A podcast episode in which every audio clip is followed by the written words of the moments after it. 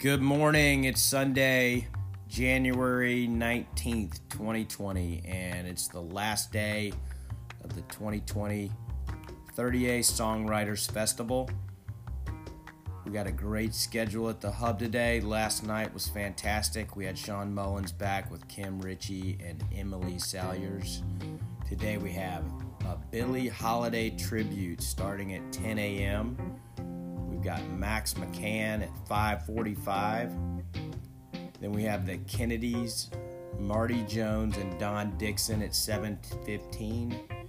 And then we wrap up the show with Todd Snider at 8:45.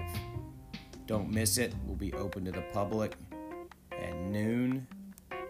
Yes, today's the last day of this festival, but at the hub, it's a festival every day.